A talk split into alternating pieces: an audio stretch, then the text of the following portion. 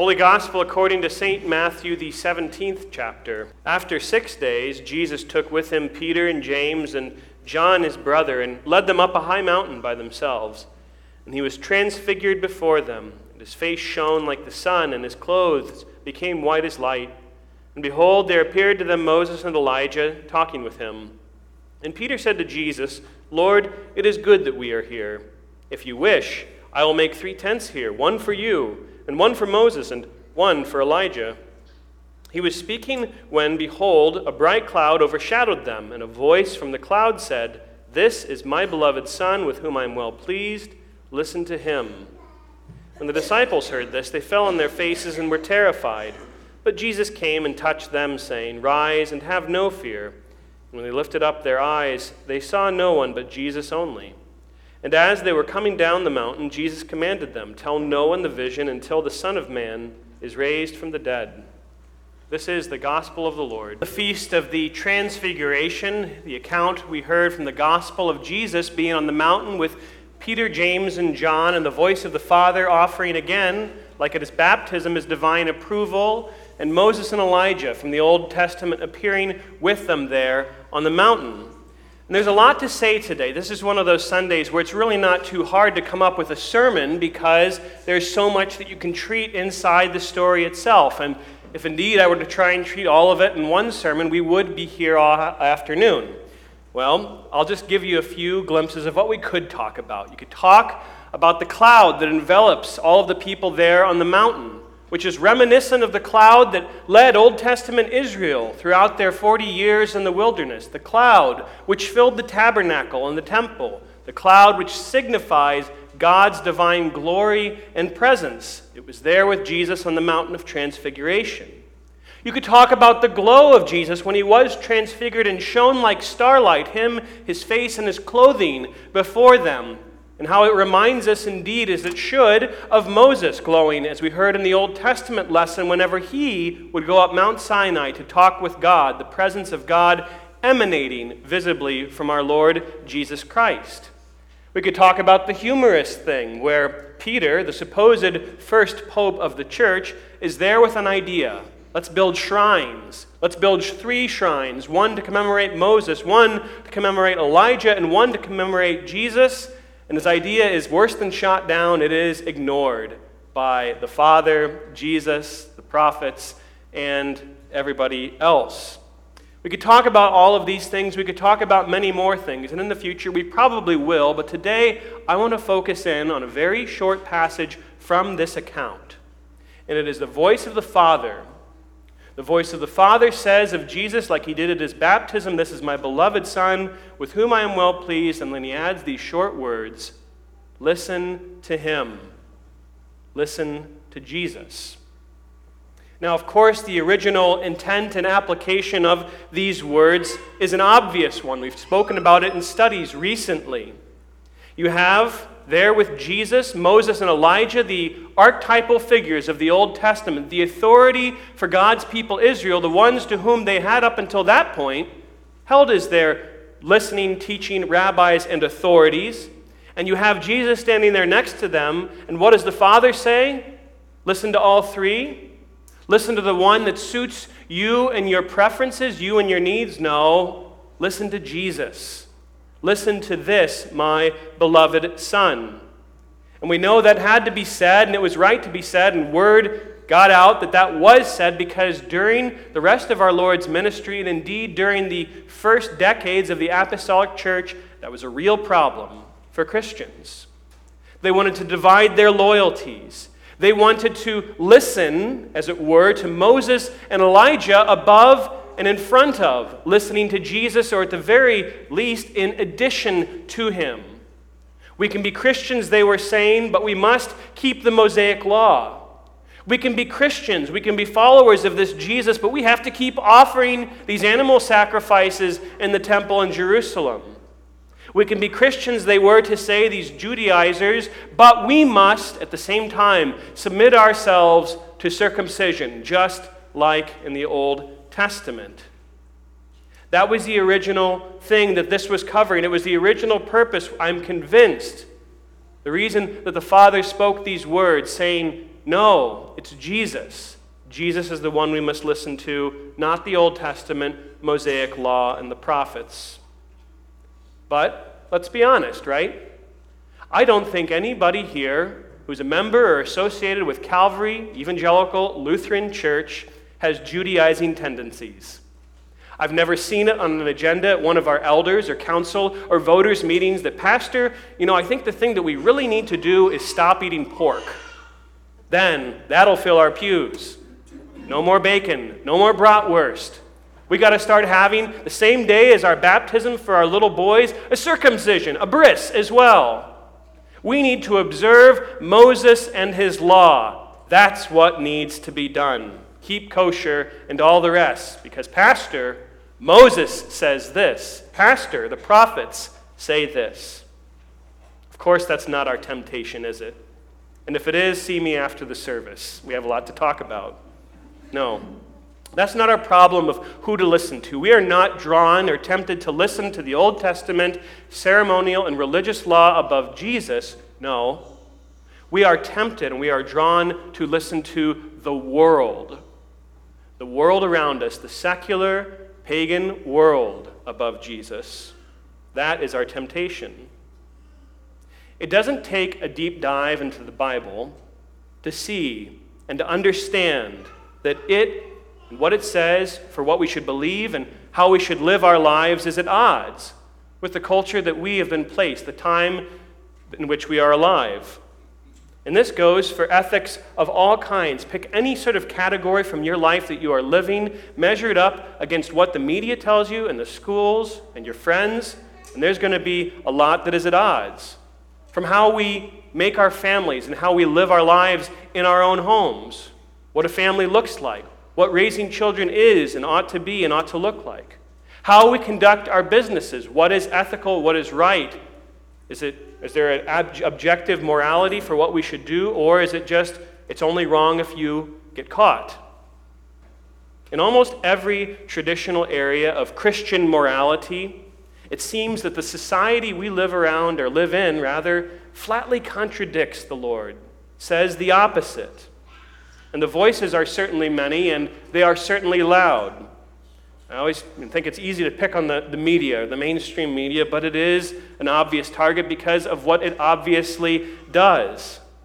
I want you to find a modern television show, anything produced in the last 10 years, that doesn't have, if not the main moral or the main point of the show or the underlying theme, at least kind of peripheral points reinforcing a morality and a picture of the world and of life that isn't at complete odds with Jesus Christ and his church. Even the commercials we watch, there's always something, in an agenda being pushed that seems to be on top of or even over and against the thing that they're trying to sell you. And the news itself, the things that they choose to tell us about, choose to cover, and the details they choose to deliver are often, in various ways, some obvious, some subtle, pushing back against that which we have learned from God's Word. Indeed, school curriculums are no better, are they?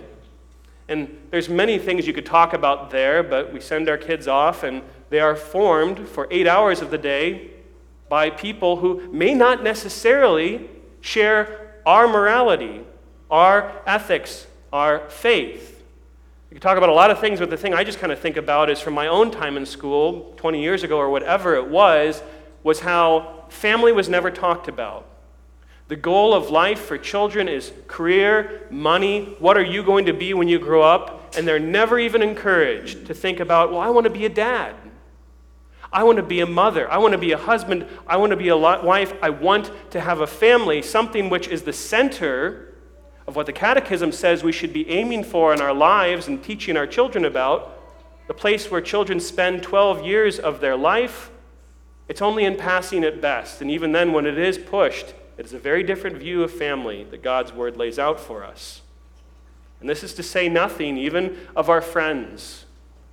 When you're a pastor, you kind of live in a bubble. Most of my good friends are pastors, but a lot of you, I'm sure that's not the case. Most of your good friends don't even, perhaps even know a pastor. And they themselves, if they're not Christian, well, what are they? What are their values? What are their morals? What are they shaped and formed by? I think all of us know, and we could tell the young people among us, that peer pressure is real, but guess what? It doesn't stop when you turn 18 and graduate high school. If anything, it kind of gets worse and more subtle. We are just as influenced, indeed, are we not, by the adults that we respect and love in our life, our friends. But whatever the source, whatever the category, whatever the place, the general truth is the same. The world preaches a very different message than Jesus Christ crucified for sinners. The world says, don't believe that, believe this. Don't do that, do this. Live this way, prioritize this. And what is implicit is do those things, not the Bible. And so, for that reason, I think today is a good opportunity to say, be careful, be warned, and be on guard. Moreover, I want you to be critical and discerning of the things that you are around, of the, the phrase I like to use, the marinade that you are soaking in when you are not here with this group of people in this place. Not because I want you or every Christian just to pull back and isolate yourselves from the world, to cut out everything from your life that is entertainment or social or things like that. It's not because, of course, we're Lutherans, we get this, I think that by doing X, Y, and Z, then you will make God like you and get into heaven. But no, because we don't want to be disciples, that is, students of any teacher, any person, any group, or anything that drowns out Jesus Christ and that leads us away from God talk about this in studies a lot, but it's always a good point to remember. The thing about false teachers, bad teachers of any sort, is that they're always appealing, the successful ones, right? They're never so obvious. Nobody parades around and gives a message to you on TV or in person or whatever and has a sign or a shirt that just says, I'm lying to you. I'm telling you things you shouldn't believe. I'm pushing you and pulling you in a direction that is contrary to God's will. Most false teachers and false things are not immediately on their face dangerous or wrong. And think about it, right? If that were the case, then nobody would ever follow them. No one would ever be taken in by a false narrative or a dangerous or a wicked doctrine. But of course, it does happen and it's a constant danger for everybody. And it is a constant threat to us, the sheep of Jesus Christ's flock. There are always voices around us that, dressed up with a lot of candy and nice words and good appeal, say, That's not a sin. That's not wrong. Or it's not that bad of a sin. Don't worry about it. Or even, there's no such thing as a sin. There is nothing that is in this world that can anger God that bad. And even if they don't mention Jesus by name, even if they don't even talk about the Bible as such, they are indeed, through such actions, trying to talk over him and then finally lead us away from him. And so that's my exhortation. I've been working up toward my exhortation this morning. Don't let them do it. Don't listen to them. Don't listen to voices or authorities who would have you through your beliefs or through your lives, deny the Lord who has bought you with his own blood. They have big promises, big ideas. They say you'll have the adoration and acceptance of the world around you. They say you'll have ease of life, social acclamation, and perhaps even sometimes with it, wealth and happiness because you have pleased those who have wealth to share. But we know that those things don't ever, ever deliver in the end. Or as the saying goes, right? You can't take them with you. So why bother chasing after them as your highest good? No, don't listen to the voices that try and talk over Jesus. Do what the Father says. This is my beloved Son with whom I am well pleased. Listen to him. Listen to the one who says to the penitent sinner, Neither do I condemn you. Listen to the one who says to the forgiven sinner, Go and sin no more. Listen to the one who comes to you here and now this morning at this altar and says to you, Take, eat. This is my body, this is my blood given to you for the forgiveness of all of your sins. Listen to the law that accuses you of your sin, and listen to the gospel which heals up the wound that the law makes and absolves you. Listen and believe in your Lord Jesus Christ, so that the day that you leave this world, you may see and listen to him forever. Amen.